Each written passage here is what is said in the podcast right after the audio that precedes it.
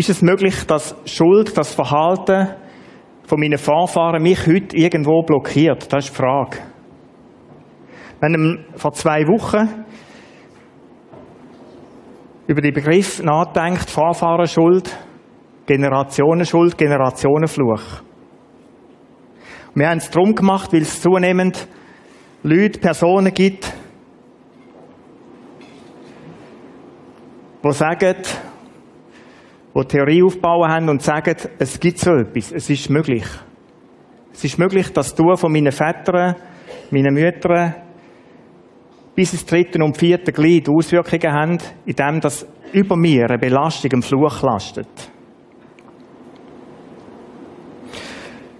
Wann tritt das auf? Immer dann, wenn ich irgendwo etwas spüre in mir, wo, wo ich merke, da, habe ich, da meldet sich Angst, Furcht, Sorgen. Oder wo Menschen mit etwas kämpfen in ihrem Leben, mit einer Krankheit manchmal auch. Und plötzlich taucht der Gedanke auf, wieso ist das so in mir? Also die Spannung, wieso ist das in mir drin? Ist es Pflicht? Und dann fängt man an zu suchen, weil in meiner Geschichte, Familiengeschichte, irgendwo etwas passiert ist, was nicht gut ist. Wir reden von okkulter Belastung, die auf einem könnte liegen.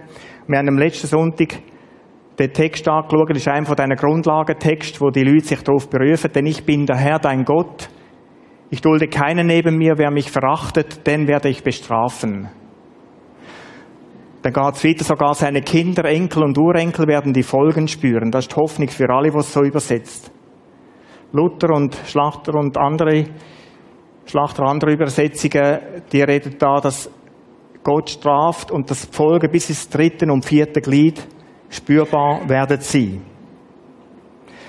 Wir haben nicht den Text dann den Text im Ezekiel gestellt. Die Frage war, gibt es denn so etwas, dass ich wie nichts dafür kann? Dass da einfach etwas passiert mit mir, etwas auf mir lastet, ist, wo ich nichts dafür kann. Dann haben wir den Text im Ezekiel 1820 gesehen, entdeckt, der Sohn soll nicht tragen die Schuld des Vaters. Also der redet von Eigenverantwortung. Der Sohn soll nicht tragen die Schuld des Vaters und der Vater soll nicht tragen die Schuld des Sohnes. Neue Testament, Römerbrief. Schreibt der Paulus, so wird nun jeder von uns für sich selbst Gott Rechenschaft geben. Manchmal sind wie so zwei Aussagen, zwei Pole, die dann nebeneinander stehen. Und wir sind dem nachgegangen, was das bedeutet und wie man das könnte auflösen könnte sind zum eindeutigen Schluss gekommen. Und da möchte ich allen den Podcast einfach empfehlen, wo nicht da sind am letzten Sonntag oder vor zwei Wochen, ich kann das nicht nochmal alles wiederholen, dann folgen daraus. Aber wir sind zu dem Schluss gekommen, es ist nicht möglich. Es ist eine Irrlehre, es ist ein Aberglaube, wenn man davon redet, dass so etwas wie ein magischer Fluch auf mir kann lasten. Erblich weitergehen. Oder durch irgendeinen Gegenstand oder so etwas. Es ist nicht möglich. Gott sagt klar, jeder ist für sein Tun von mir selber verantwortlich. Das ist die Aussage der Bibel. Schaut den Podcast, wenn ihr nicht da sind. Dort äh, sind die Gedanken vielleicht dann besser zu verstehen und nachzuvollziehen, wieso dass wir zu dieser Aussage gekommen sind. Was allerdings da steht im linken Text, und das hat, hat eine Schärfe, Wer mich verachtet, das ist im Zusammenhang mit dem Gebot von Gott allein arbeiten. Wer mich verachtet, wer andere Götter arbeitet, dann wird er bestrafen. Da hat der Schärfe eine Brisanz, dass da Gott straft. Und dann wird ich heute mehr nachgehen. Was heißt denn da? Was heißt denn Folgen spüren? Wie straft denn Gott? Es gibt wie zwei Sachen. Die, die schon mehrmals in der Bibel gelesen haben, sind an die Passagen angestoßen, wo Gott zum Beispiel eine Familie, eine Sippe, versinkt. Sippe Korach, 4. Mose 16. Die haben sich aufgelehnt gegen ihn. Der Mose hat mit ihnen gerungen. Und hat gesagt, heute ist der Tag, wo ihr werdet sehen, ob ich Recht habe oder ob ihr im Recht sind. Und wenn ich im Recht bin, dann wird heute etwas passieren, was die Welt noch nie gesehen hat. Dann hat sich der Boden aufgetan und die Sippe, die ganze Sippe, ist vom Boden verschlungen worden, ist gestorben. Und so treffen wir viele Stellen im Alten Testament, oder viele, es gibt einige so Stellen, wo Gott die Strafe explizit bestanden hat, aus solchen Sachen, die den Tod zur haben. Im Neuen Testament gibt es eine so Stelle, Apostelgeschichte 5, Ananias und Sapphira. Die haben Nacken verkauft. Und die Idee wäre eigentlich, dass sie alles Gott geben von dem. Der Ananias ist so schlau und hat gefunden, die Hälfte würde glaube ich auch langen. Oder irgendein Teil einfach und hat einen Teil für sich behalten. Der Petrus hat ihn angeschaut und gesagt, das ist Unwahrheit. Das ist nicht richtig. Und er hat die Frage gestellt, Ananias, was ist in dich gefahren? Und in dem Moment ist der Ananias gestorben. Dann kommt seine Frau zur Tür ein, fröhlich dahergelaufen, steht vor der Petrus an, mutig und frech. Und der Petrus sagt, Sapphira, was ist es? Und sie erzählt, das ist alles. Ist es wirklich alles? Ja, ja. Und dann sagt er so, schau, Totengräber, die, die, sind noch nicht, die haben die Mann noch nicht mal vergraben. Die werden zurückkommen. Und die wird das gleiche Schicksal sein. In dem Moment ist die Frau gestorben. Straf Gottes. Wie muss man das verstehen? Ist denn Gott so, dass er umeinander läuft, schaut, was du und ich falsch machen? Ich meine, wer hat noch nie gelogen? Könnte es dir und mir passieren? Boden auf, weg. Der Bierkauf, wo ich wohne, würde nicht mehr stehen. Das ist nicht die Regel von Strafe. Es ist wie vorweggenommen. Im Römerbrief steht, dass der, der Tod, physisch wie auch geistlich, der Tod der Lohn ist, der Sold ist, wie es der Luther übersetzt, von, von Sünde. Vom zielverfehlten Leben, von nicht Gott achten und ehren. Und es gibt es gibt die Momente in der Bibel, und das ist schwierig zu verstehen, aber wo Gott wieder wo am Ende wird kommen, wie vorwegnimmt, und in all diesen Geschichten steht, dass Menschen zusammengefahren sind, zusammengezuckt sind und einen anderen Weg eingeschlagen haben. Es ist wie ein vorweggenommenes Gericht, das am Schluss von unserem Leben so oder so kommt, aufgrund von ihrer Entscheidung. Ich möchte die Predigt vom René erinnern. Wie kann ein liebender Gott denn Hölle, Böses tun, Hölle wollen? Ist eine Folge von meiner Entscheidung, jetzt da im Leben. Und die Beispiele, wo in der Bibel die Strafe aktiv so dasteht, ist wie eine Vorwegnahme von dem, dass wir zur Besinnung kommen. Das ist im Neuen Testament nachher nie mehr so vorgekommen. Aber es gibt den Moment, wo Gott sagt, stopp, Mensch, schau an, was die Folgen sind von dem, wenn du nicht mich im Zentrum hast. Ich will da nicht näher darauf eingehen, aber ich kann es gleich erwähnen, weil ihr werdet auf die Stelle stoßen der Bibel und sagen, Hilfe, der hat uns nur die Hälfte erzählt. Nein, ich will die Seiten auch zeigen. Was üblichen ist unter der Strafe Gottes, was man versteht, ist etwas ganz anderes, nämlich Wort, wo anders heißen. Das steht auch dahin, also wir sind im letzten oder vor zwei Wochen zu dem Wort gekommen, Strafe Gottes hat etwas zu tun mit dem, dass sich Gott zurückzieht. Und wir sind zu dem Wort dahingegeben. Ich gebe euch dahin. Was heißt das? Ich möchte ein paar Bibeltexte anschauen, wie sich das ausdrückt, dass dahingegeben sie. Josua 7,12. Da sieht man etwas, wo sichtbar da ist, nämlich, dass Israel diesen Völkern nicht mehr standhalten Und jetzt könnte ich sagen, ja, du böse Gott. Wieso denn? Und dann schreibt ist da überliefert so, das ist der Grund, weshalb sie ihren Feinden nicht standhalten können. Ich werde euch nicht mehr beistehen, da heißt dahingegeben. Ich, Gott, du hast gewählt, Mensch. Akzeptiere ich, respektiere ich voll, ist okay. Ich ziehe mich zurück. Dann leb bitte mit dem, wo du dich entschieden hast.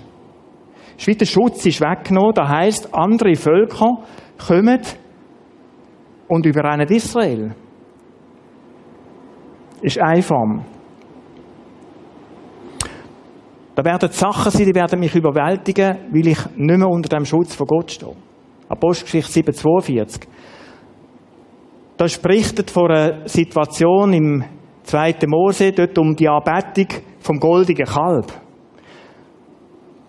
Da ist da aufgenommen und sagt, aus dem Grund, da wandte sich Gott von ihnen ab und überließ sie ihrem, ihr, ihr Weg. Und sie begannen das Volk von dem, sie begannen die Gestirne und dann standen ein Haufen anderes Zeug, was sie angefangen haben zu arbeiten. Da ist der Mensch, der hat wie so eine Genverarbeitung in sich hinein. Da kann die Modelleisenbahn sein, da können Sterne sein, da kann irgendetwas sein, irgendetwas betest an. Gott sagt, bet mich an. Und wenn nicht, dann ist okay. Dann überlasse ich dich dem Schicksal. Er hat sie ihrem Irrweg überlassen. Andere Übersetzungen reden da von Schicksal. Und dann wendet sich der Mensch etwas anderem zu. Psalm 81, 12, 7, was heißt da hingegeben weiter? Aber mein Volk hört nicht auf meine Stimme. Und ich überließ sie den Folgen ihres Starrsinn.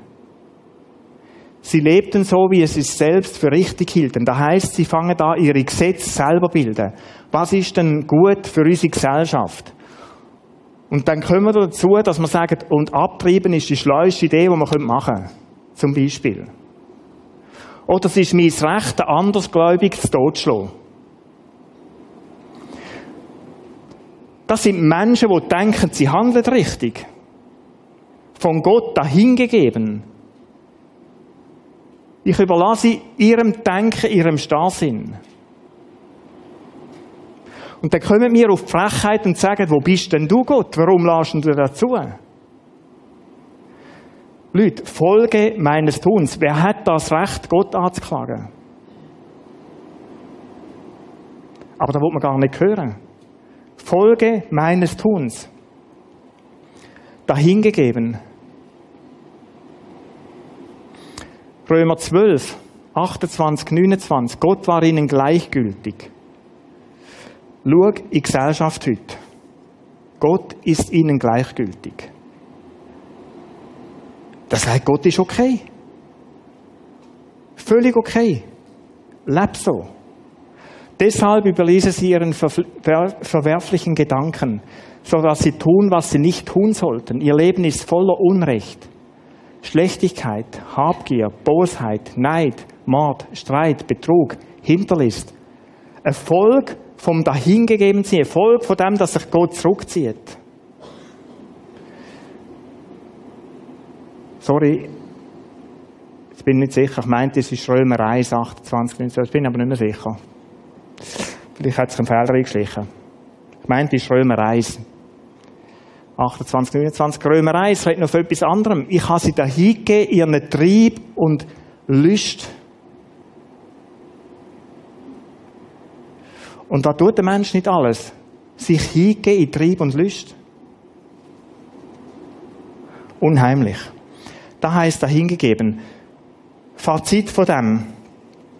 Straf heißt Gott überlässt, überlässt den Mensch sich, äh, Mensch sich selber. Er sagt, ist okay. Dann mach es ohne mich. Ist okay so. Der Mensch ist Gott los. Er sagt sich los von Gott. Das ist sein Entscheid. Was gottlos bedeutet, heißt, ohne seinen Schutz zu leben. Ohne seine Fürsorge zu leben.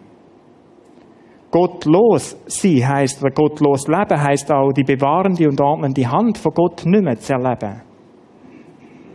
In so vielem innen. Und ich glaube, wir machen uns keine Vorstellung, was da alles heisst, eine bewahrende, ordnende Hand Gottes zu haben. Im Leben zu haben Darum in vielen Umständen, wo wir drin sind. Und wenn wir in einem Text gelesen haben, dass Gott sagt, ich möchte sie strafen, dann heißt das, ich über, überlasse zuallererst mal sich selber. Dann gönnt den Weg, bitte. Dann gönnt den Weg. Und dann redet Gott davon, dass Folgen bis ins dritte und vierte Glied spürbar sind. Und die Folgen von diesen Sachen, die vorher also drauf waren, was, gibt es da nicht alles für Verirrungen? Von gebrochenen Beziehungen ist eine Folge. Von dem, dass Gott seinen Schutz wegzieht. Dass Menschen Krach, Streit bekommen. Da gibt es einen Haufen Sachen, wo, wo man könnte aufzählen und Folge von dem. Folge von dem werden unsere Nachkommen einfach erleben. Hart, schmerzhafte, Schmerzen verursachende Konsequenzen. Frag Menschen, die ausgebeutet werden, weil die einen den Eindruck haben, das ist gerade richtig so. Frag Kind von denen, die in diesen Goldminen in Afrika unter schwierigsten Umständen arbeiten müssen.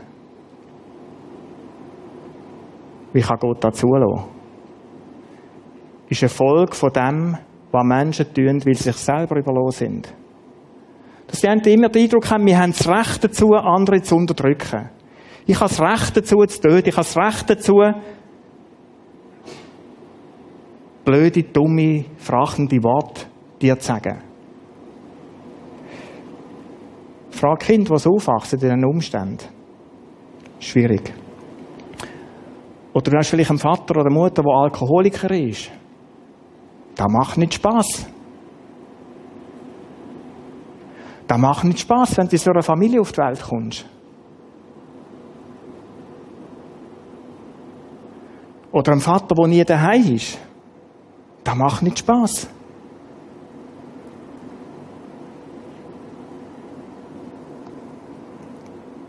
Dass man das als belastend empfinden kann, ist völlig normal. In Form von belastend, in Form von ich trage eine schwere Last. Aber das hat nichts mit einem magischen Fluch zu tun. Das hat nichts mit der okkulten Belastung zu tun, sondern sind Folgen von dem Entscheid, ich möchte ohne Gott leben, wo jetzt Menschen spüren. Eine andere Ebene ist die Vorbildwirkung. Von der haben wir am letzten, oder vor zwei Wochen auch geredet. Es hat eine grosse Vorbildwirkung, wie ich lebe. Mit Gott oder ohne Gott für meine Nachkommen. Ich möchte nochmal so ein Beispiel anschauen. Es ist etwas wie ein Dominoeffekt, den man sehen kann. Da, wo wir als Eltern leben, übernehmen die Kinder in der Regel von uns, weil sie es als gut empfinden, in den allermeisten Fällen. Natürlich gibt es da, das heißt so gerade gar nie, aber in der Regel, was so ist, lebe ich mit Gott oder ohne Gott, orientiert sich das Kind zuallererst einmal an den Eltern. Da lesen wir von so einem König, Josia tat, was Gott gefiel. Wieso denn? Er folgte dem Beispiel seines Vorfahren David und ließ sich durch nichts davon abbringen. Da hat ihm David so ein starkes Beispiel gesehen, dass Generationen weiter, er ist nicht gerade der Nächste in der, in der, in der Reihe, Generationen später gesagt, das ist so gut gewesen, was der David gelebt hat. Der Gott, der soll das Zentrum sein von meinem Leben. Und dann lesen wir genau das Gleiche auch, Vorbildwirkung.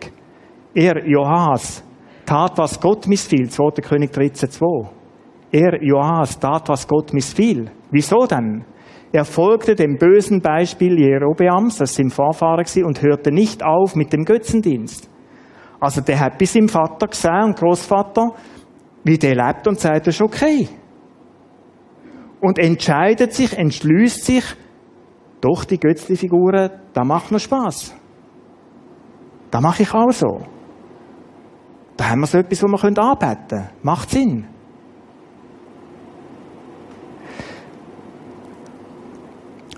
Was möchte ich mit dem sagen? Dies und mein Beispiel, Vorbild, hat in unserer Familiengeschichte eine Auswirkung, in dem, dass es Vorbildcharakter hat. Und es ist nicht gleich, wie wir leben, was Kind, unsere eigenen Kinder an uns sehen.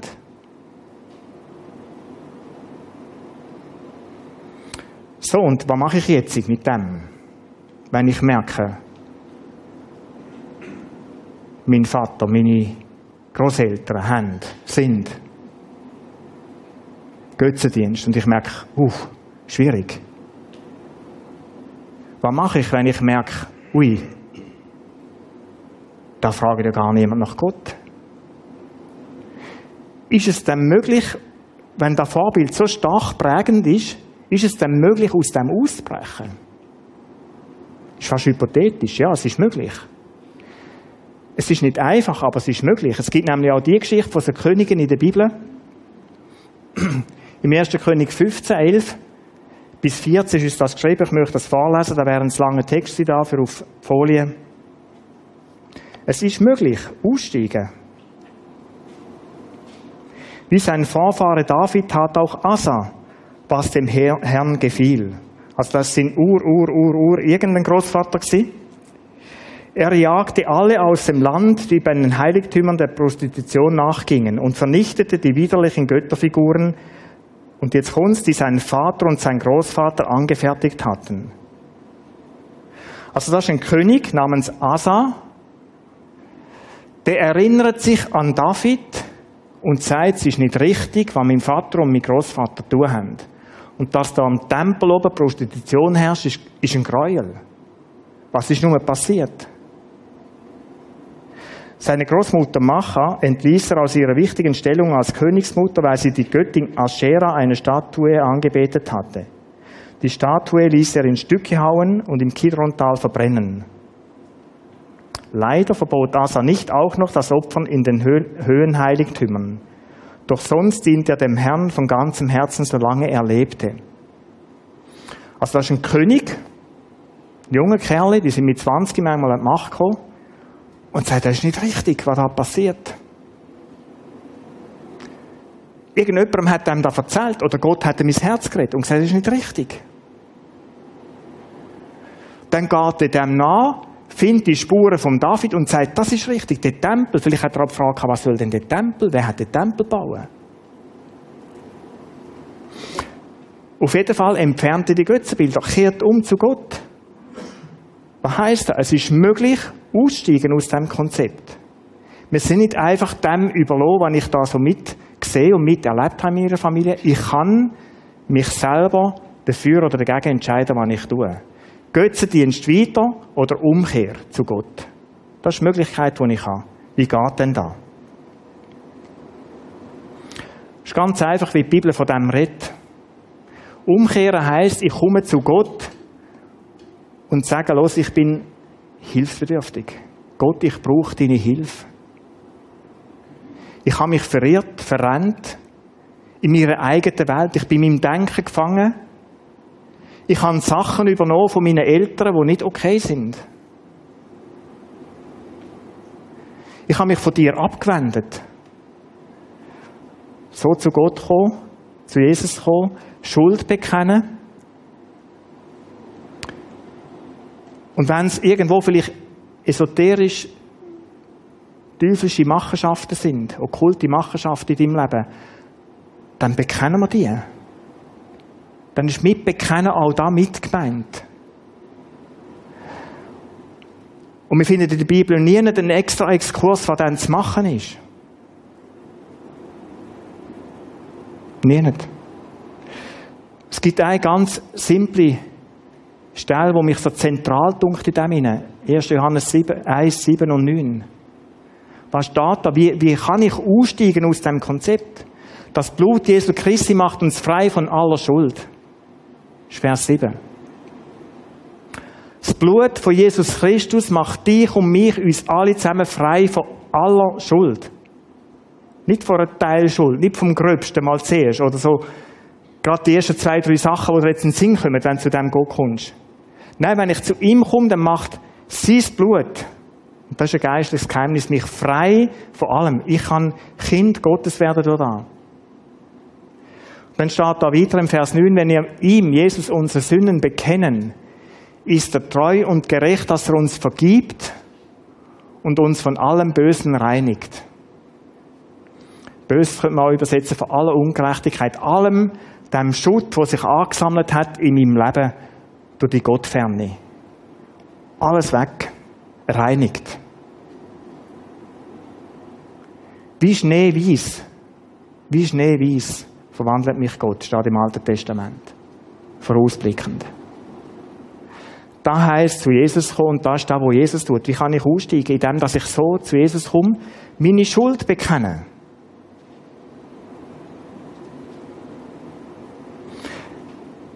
Und wenn eine Person okkult esoterische Sünde begangen hat, dann bringen wir auch die zu Gott. Und bekennen ihm da. Dann bekenne ich ihm, dass ich mit einer Wahrsagerin Kontakt habe. Dann bekenne ich ihm, dass ich das Amulett von meiner Mutter übernommen habe, von meiner Großmutter schon, wo in der Familiengeschichte ist, wo irgendetwas drin ist, was ich noch nie angeschaut habe. Dann bekenne ich ihm, dass ich Handlesen, Geschichten in meinem Leben habe. Dann gehe ich mein Leben durch und bekenne, da bin ich auch bekenne, dass ich Lügen in meinem Leben habe, Unwahrheit, vielleicht ist es Ehebruch. Alles nebeneinander bekenne ihm da. Und dann steht da, dass er uns alles, alles, alles vergibt.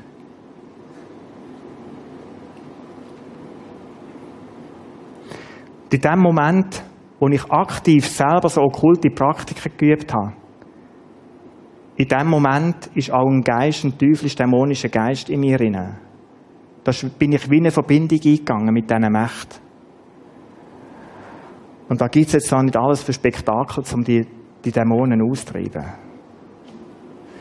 Nur, von dem finde ich in der Bibel nicht. Von dem erzählt die Bibel überhaupt nichts. Von irgendwelchen Ritual mit 20 Peitschenhieb und die Füße eine Viertelstunde ins kalte Wasser stellen und ein Buch durchbeten. Ich finde nichts von dem in der Bibel. Das Tragische ist, dass es heute Leute gibt, und ich sage ganz klar, das ist wirklich eine Irrlehre, die sagen, wenn da ist, dann musst du das und das und das und das und das machen. Schau, was in der Bibel steht. Der Paulus, da ist eine Frau nachgelaufen und die hat ihn verhöhnt und ist ein riesen, ein riesen Auflauf gewesen. Er kehrt sich um zu der. Ich befehle dir nun, sagt er zu der Frau ganz schlicht, ich befehle dir im Namen Jesus Christus aus ihr auszufahren. Und jetzt ist es ja kaum zu glauben. Es ist ja kaum zu glauben, kein Spektakel. Kein Spektakel. Und augenblicklich verließ er sie.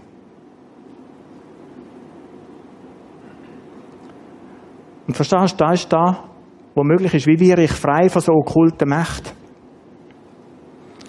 Da muss ich nicht binden, lösen, anknüpfen, das Kreuz, das nageln und weiss ich was alles zusammen. Vergiss den Humbug. Das Einzige, was in der Bibel steht, wiederholt steht, bei all diesen Geschichten, ob es Jesus ist, ob es einer von den Jüngern ist, sie gebietet diesen Dämonen auszufahren, dem teuflischen Geist auszufahren. Und dann sind die gegangen. In der Kraft von Jesus Christus gebüte ich dem. Da bin ich dich, da ist niemand anders. Da ist kein noch so vollmächtiger Seelsorger. Im Namen Jesus Christus haben wir die Kraft, diesen, diesen Dämonen zu gebieten, diesen teuflischen Mächten, dass sie ausfahren und sie fahren aus. X-fach in der Bibel zu lesen. Im Kleingruppenmaterial, das ich zur Verfügung stelle nach dem Sonntag, sind mehr so Beispiele aufgeschrieben. Dass ihr es sehen es ist unspektakulär.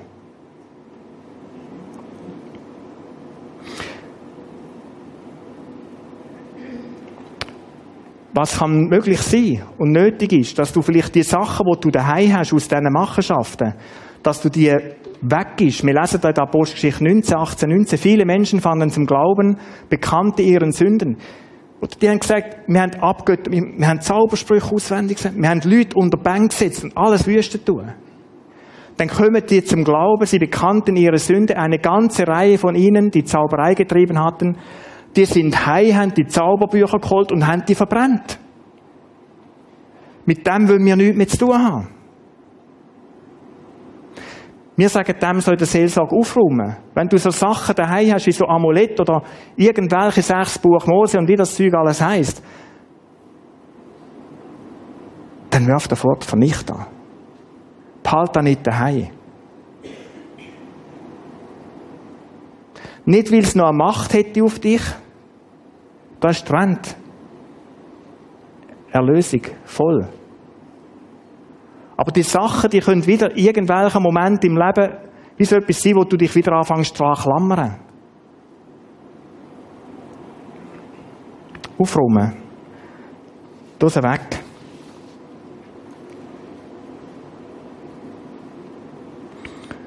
Menschen, die so zu Jesus Christus umkehren, die wechseln wie die Herrschaft. Ich bin nicht mehr unter dieser finsteren Macht, sondern ich bin jetzt unter dieser Gottesmacht. Ich lebe im Licht. Kolosserbrief schreibt der Paulus da dazu. Was ist denn passiert, wenn ein Mensch so zu Gott umkehrt? Er hat uns aus der Macht der Finsternis gerettet und in das Reich seines geliebten Sohnes versetzt. In ihm haben wir die Erlösung, die Vergebung der Schuld. Wie, muss ich, wie stelle ich mir das vor? Da hockst du in der Finsternis und da pflanzt sich Gott jetzt aus und beamt dich da über ins Reich vom Licht. Das ist das, was passiert. Da passiert ein fundamentalen Herrschaftswechsel. Ich bin nicht mehr ausgeliefert eine teuflisch-dämonischen Macht, sondern ich lebe jetzt in der Kraft und unter dem Wirkungsfeld von Gott. Da ist der Herr, wo ich diene. Da heißt, ich entscheide mich für Jesus Christus. Ich entscheide mich gegen die teuflisch okkulten Geschichten und sage, Jesus, das nicht mehr, ich will mit dir leben. Und dann versetzt er mich in das in der Reich. Da heißt der schlichte Satz da. Ich habe mich wieder gedacht, was für eine Schlichtheit. Was für eine Schlichtheit und was für eine grosse Wahrheit hinter dem. Und jetzt. Jetzt ist das passiert, du hast dich zu Jesus umgekehrt, du lebst mit ihm. Und jetzt passiert's. Jetzt meldet sich wieder Sorgen in deinem Leben.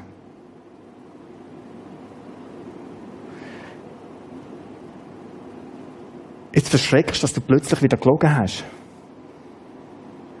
Dass du daheim die Türen zugeknallt hast. Spürst deine Migräne. Hast einen Schnupfen, wo du nicht los wirst. Und jetzt geht's wieder los.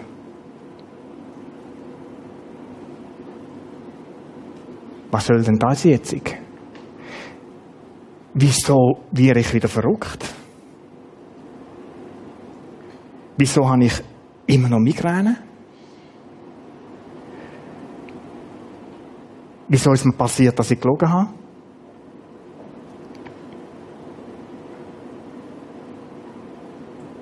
Was mache ich falsch? Ja, ist echt, und wie Leute finden, die werden die bestätigen, ist echt meine Bekehrung nicht richtig gewesen? Du wirst Leute finden, die sagen, jawohl, das war nur mal der Anfang, weißt Jetzt müssen wir da noch ein bisschen ausräumen und putzen und jetzt geht es richtig los. Und du denkst tatsächlich, da habe ich etwas vergessen. Jetzt kommt es mir in den Sinn. Da habe ich etwas vergessen zu sagen, als ich zu Jesus umgekehrt bin.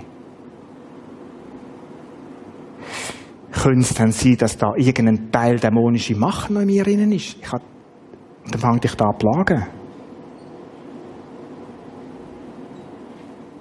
Brauche ich eine weitere Befreiungs-, Erlösungsstufe?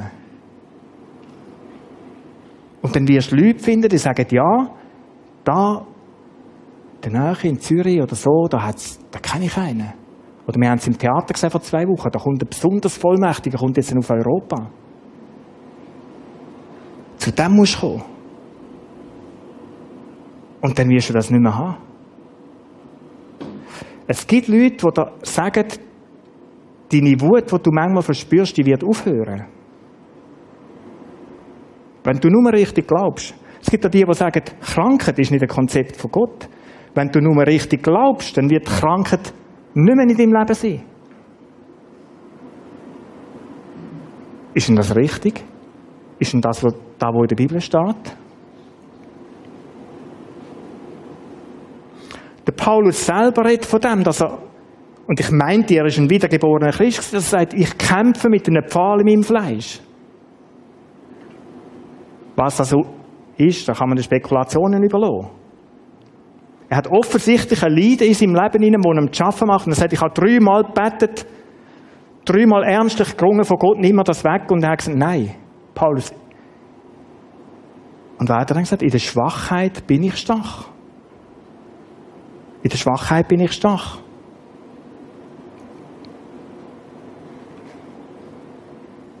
Brauche ich ein weiteres Befreiungsszenario? Mit allen möglichen Ritualen. Wir haben unter den Pastoren alle, wir sind wirklich alle Bibelstellen durchgegangen, kann ich euch sagen. Wir sind alle durchgegangen. Wir haben da gründlich ausgeschafft. Du findest nicht eine Stelle in der Bibel, wo davon Rede wäre, dass ein Christ oder dass ein Mensch zu Gott umkehrt und noch von Dämonen irgendwo belastet ist. Gibt's nicht.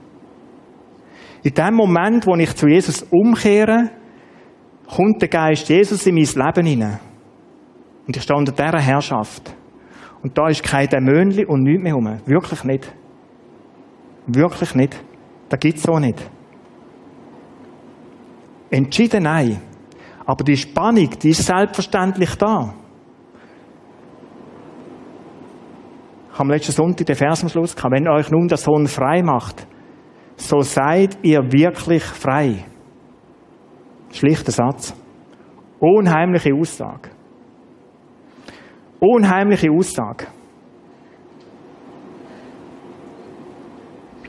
Wenn der Sohn euch frei macht, so seid ihr wirklich frei. Nimm da bisschen gut mit. Und lass von niemandem etwas anderes erzählen. Zurück zu diesen Sachen, wo du irgendwo Sorgen in deinem Leben spürst, Angst, wo du verschreckst ab deinem Tun. wo du merkst, dass so viel nicht göttliches, nicht himmlisches in dir drin so viel vom Alten, das ich schon kenne. Von wo kommt denn da? Und schau, es gibt einen Unterschied. In der Bibel ist uns klar gesagt, Timotheus schreibt, oder Paulus schreibt es ihm und sagt, kämpf, du wirst einen Kampf müssen kämpfen. Christi ist auch einen Kampf führen. Wieso? Weil auf der Gegenseite, der versucht alles, dich wieder zurückzufischen. Alles. Und es ist ein großer Unterschied, ob in mir innen, ob ich nicht Christ bin und dämonische Macht mich irgendwo, irgendwo noch leitet und steuert, oder ob ich den Herrschaftswechsel vollzogen habe bei Gott, mit Gott leben und dann von außen, nicht in mir innen, von außen, so Angriff vom Teufel spürbar sind. Führung in viel Stichwort. Gut angezogen Serie, Waffenrüstung. Was haben wir dort nicht alles gelesen, was der Teufel versucht? Wie ein brüllender Leute. Der versucht dich zu ängsten, wo es noch geht. Hinterlistig. Der versucht dich von Gott wegzuziehen. Dort treiben. Du wirst es vielleicht nicht mal spüren, wie ein Engel vom Licht steht in der Bibel, wird er hantieren. Ist nicht ein Dämon in dir, sondern von außen kommt er und will dich wieder zurückholen. Was will er? Was ist sein Ziel? Zu entmutigen ist ein Stichwort, ein grosses Stichwort. Zu entmutigen und dich zu ermürben, mit welchem finalen Ziel, dass du Gott absagst. Haben wir alles nicht gebracht? Das ist Strategie. Zuerst setzt die Entmutigung ein. Das Zweite ist, du bist zermürbt und irgendwann hofft er, hofft er, dass du Gott absagst und sagst, es war viel besser gewesen vorher. Es ist noch verrückter geworden jetzt. Ich denke, du Leute reden. Wieso wird es denn verrückter? Weil der versucht, oder einer, der in seinem Reich lebt, den muss er ja gar nicht attackieren. Der lässt er doch fröhlich in seinem, in seinem Leben leben. Aber einer, der umkehrt ist zu Gott, der wird Kampf spüren. Das steht in der Bibel.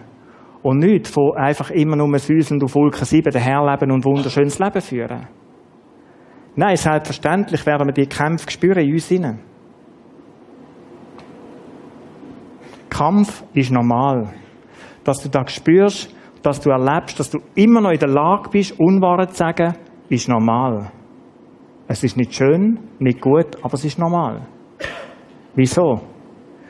Weil es gehört zu unserem Menschsein, dass wir auf, auf den Rüssel fallen Ein bisschen einfach gesagt. Es gibt ja die wunderschönen Bildchen, hinfallen, aufstehen, Krone richten, weitergehen. Ist an und für sich richtig, aber es fehlt ein Schritt. Aus meiner Sicht. Ich kann hinfallen, absolut richtig. Ich stand selbstverständlich wieder auf, indem dass ich komme und sage, Jesus, es tut mir leid, ich bin auf die Schnarrigkeit. Und dann kommt etwas dazu. Krone richten, völlig okay. Dürfen wir wieder schön machen, wunderbar. Uns freuen der Gotteskindschaft. Und dann kommt noch ein Schritt dazu. Lern bisschen gut aus dem, wo du auf die Schnelligkeit bist. Wir reden so von Lernerfahrung. Und da wäre ja schön, wenn wir aus der Situation können sagen, da bin ich auf der Rüsselkeit und ich schaue jetzt mal an. Wieso ist das so? In was für Situationen komme ich dann? Ich versuche zu lügen. Und dann kannst du etwas davon lernen und dann gehen wir aber fröhlich weiter.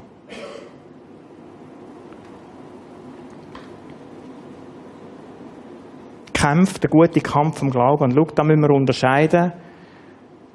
Bin ich ein Mensch, der nicht mit Gott lebt und bin drum spüre Erregungen in mir, die wirklich teuflisch dämonisch sind? Oder bin ich zu Gott umgekehrt, lebe mit Jesus Christus, dann sind es Anfechtungen von dem redet Bibel. Und dann brauche ich aber kein weiteres Befreiungsszenario, noch irgendetwas so. Sondern lange zu umkehren zu Gott, sagen, es tut mir leid, Entschuldigung, da ist mir ein Fehler passiert, dann gehen wir weiter. Menschen, die bei jedem Zucken, bei jedem Verkältet sie immer wieder denken, wow, was ist da wieder los? Habe ich irgendetwas noch nicht entdeckt in meinem Leben? Da muss irgendetwas sein. Was mit denen ist? Die leben rückwärtsorientiert. Die sind permanent beschäftigt mit ihrer Vergangenheit.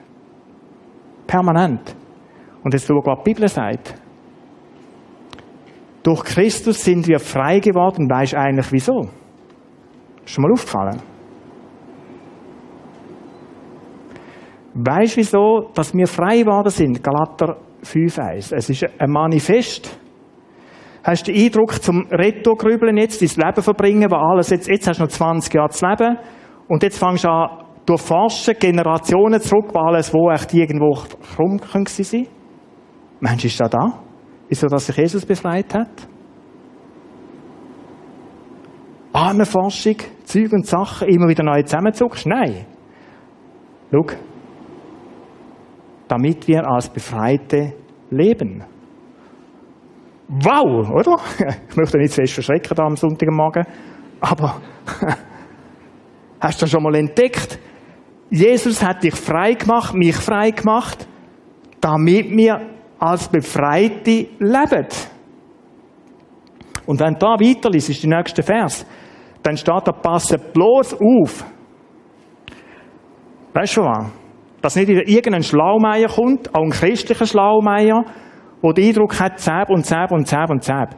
Nicht, dass er wieder anfängt, unter dem Gesetz zu leben. Kurz zusammengefasst. Nein, ich habe euch frei gemacht, dass er lebt. Dass er endlich lebt. Die Frage von dieser Serie war, kann dann meine Familiengeschichte, Vergangenheit, kann die mein Leben blockieren? Nein. Nein. Kehr um zu Jesus Christus. Und dann leb. Dann nimm die Freiheit in Anspruch. Nimm es für dich heute Morgen mit. Dann bin ich wirklich frei. Das ist das Erste, was du darfst wissen. Das ist nichts mehr um. Es heisst in der Stelle in der Bibel, all die Schuld ist im tiefsten Ort von mir und das ist nur ein Bild für das. Das ist in Vergessenheit versenkt. So ist Erlösung sind wir frei geworden, wir sind frei geworden, damit wir endlich als Befreite leben. Das ist die Botschaft. Ich möchte beten.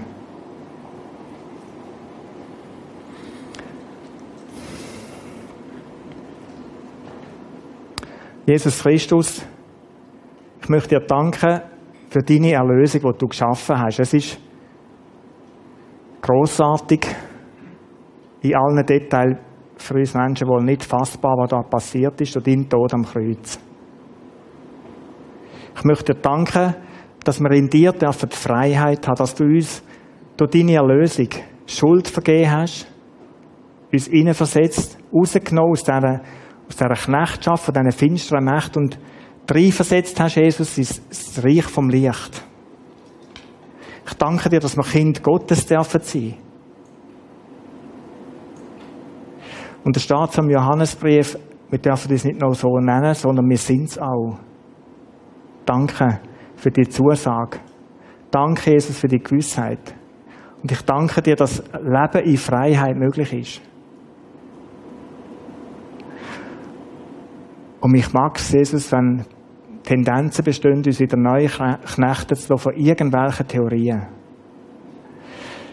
Jesus, wenn da dieses Evangelium, deine Erlösung, geschmälert, verkleinert wird, in dem, dass wir sagen, das ist nicht vollkommen gewesen, da müssen etwas mehr passieren. Vergib uns, Jesus, wo, wo wir irgendwo unter dem in so Denken leben. Lass uns erleben, was es heisst, als Befreite zu leben. Ich möchte dir danken für den unglaublich grossen Sieg, den du errungen hast. Am Kreuz auf Golgatha. Dass du den Weg gegangen bist, damit wir das Leben dürfen haben. Amen. Gott im Himmel, so stehen wir vor dir. Wir sind weiter in unserem Leben als Befreite. Als Menschen, die als Befreite leben wollen. Danke nochmal dass du, heiliger Gott, uns das ermöglicht hast. Und so will ich darum beten, um dein Segen für diese Woche.